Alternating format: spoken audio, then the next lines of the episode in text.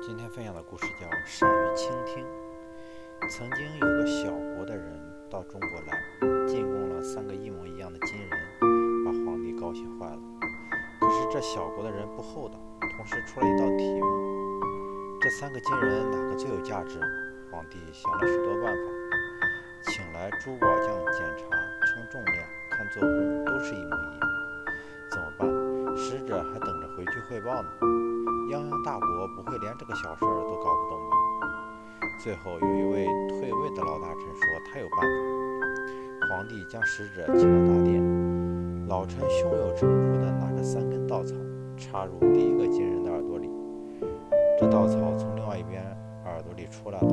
第2个金人的稻草从嘴巴里直接掉出来了，而第3个金人稻草进去后掉进肚子，什么响动也没有。